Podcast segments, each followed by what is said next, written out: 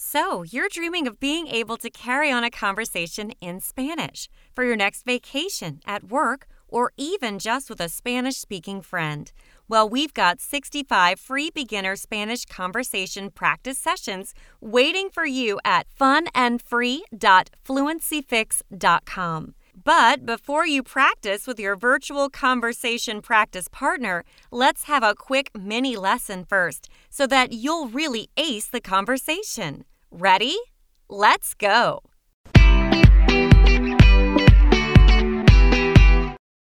Now, here's your teacher, Manuel, to explain a few things you'll need to know before you practice the conversation with your virtual practice partner. Hello, and welcome to Beginner Spanish. My name is Manuel, and in this beginner series, you will learn some useful phrases for your first trip to that Spanish speaking country you always wanted to visit. When you start learning a new language, the first thing you should know is how to introduce yourself. So today, we will be practicing the way you introduce yourself in the Spanish language. Let's start. The conversation begins with a very important question to ask when it's the first time you meet someone. ¿Cómo te llamas? This is a very basic question used to ask someone's name in a friendly, informal way. It's the Spanish equivalent of, What is your name? Let's review some grammatical aspects of this question.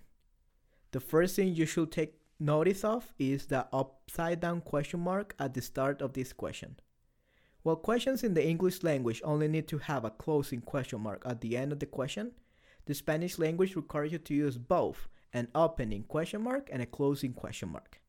The reason for this is that the Spanish syntax doesn't always clearly demonstrate whether a sentence is from the start a question.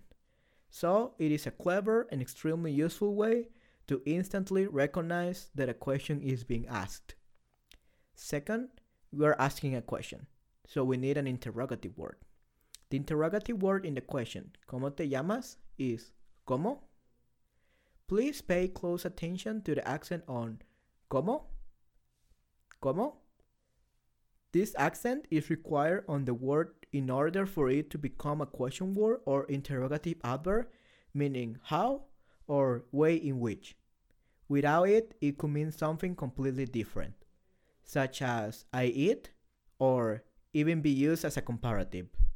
So always remember the accent on ¿Cómo?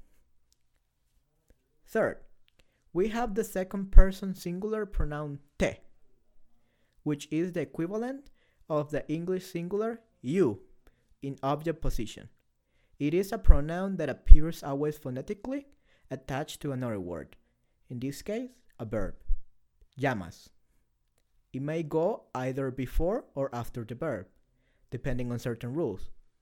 If it goes before, it is written separately. If after, it is written together with the verb. Since it goes before the verb llamas, in this question, it is written separately. Finally, we have the verb llamas. This is the second person singular conjugation of the verb llamar, which means to call. In this question, it can be translated as name. The whole question, ¿Cómo te llamas? will then mean the same as what is your name? Even though como, how, te, you, and llamar, call, mean something like how are you called or how do you call yourself in Spanish, all you have to remember is how to use it all together as a set phrase, which is ¿Cómo te llamas? And that is the same as saying what is your name? Now, you know how to ask for someone's name, but how do you say what your name is in Spanish?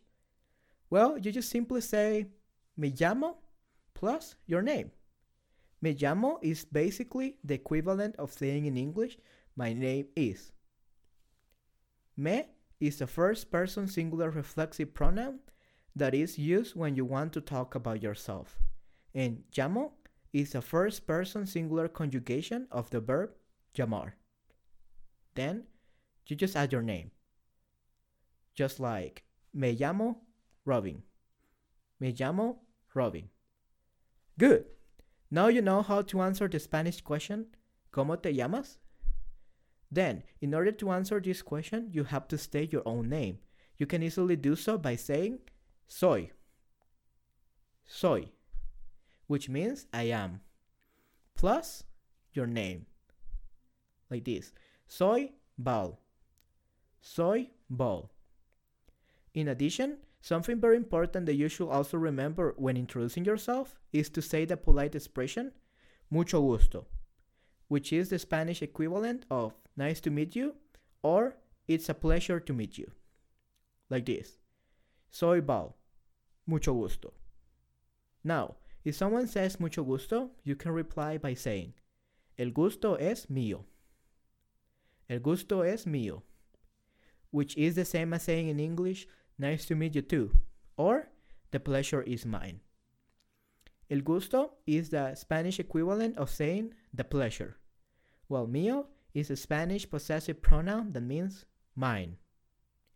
Finally, something important to mention is the use of the accent in mío. Mío should always have the accent.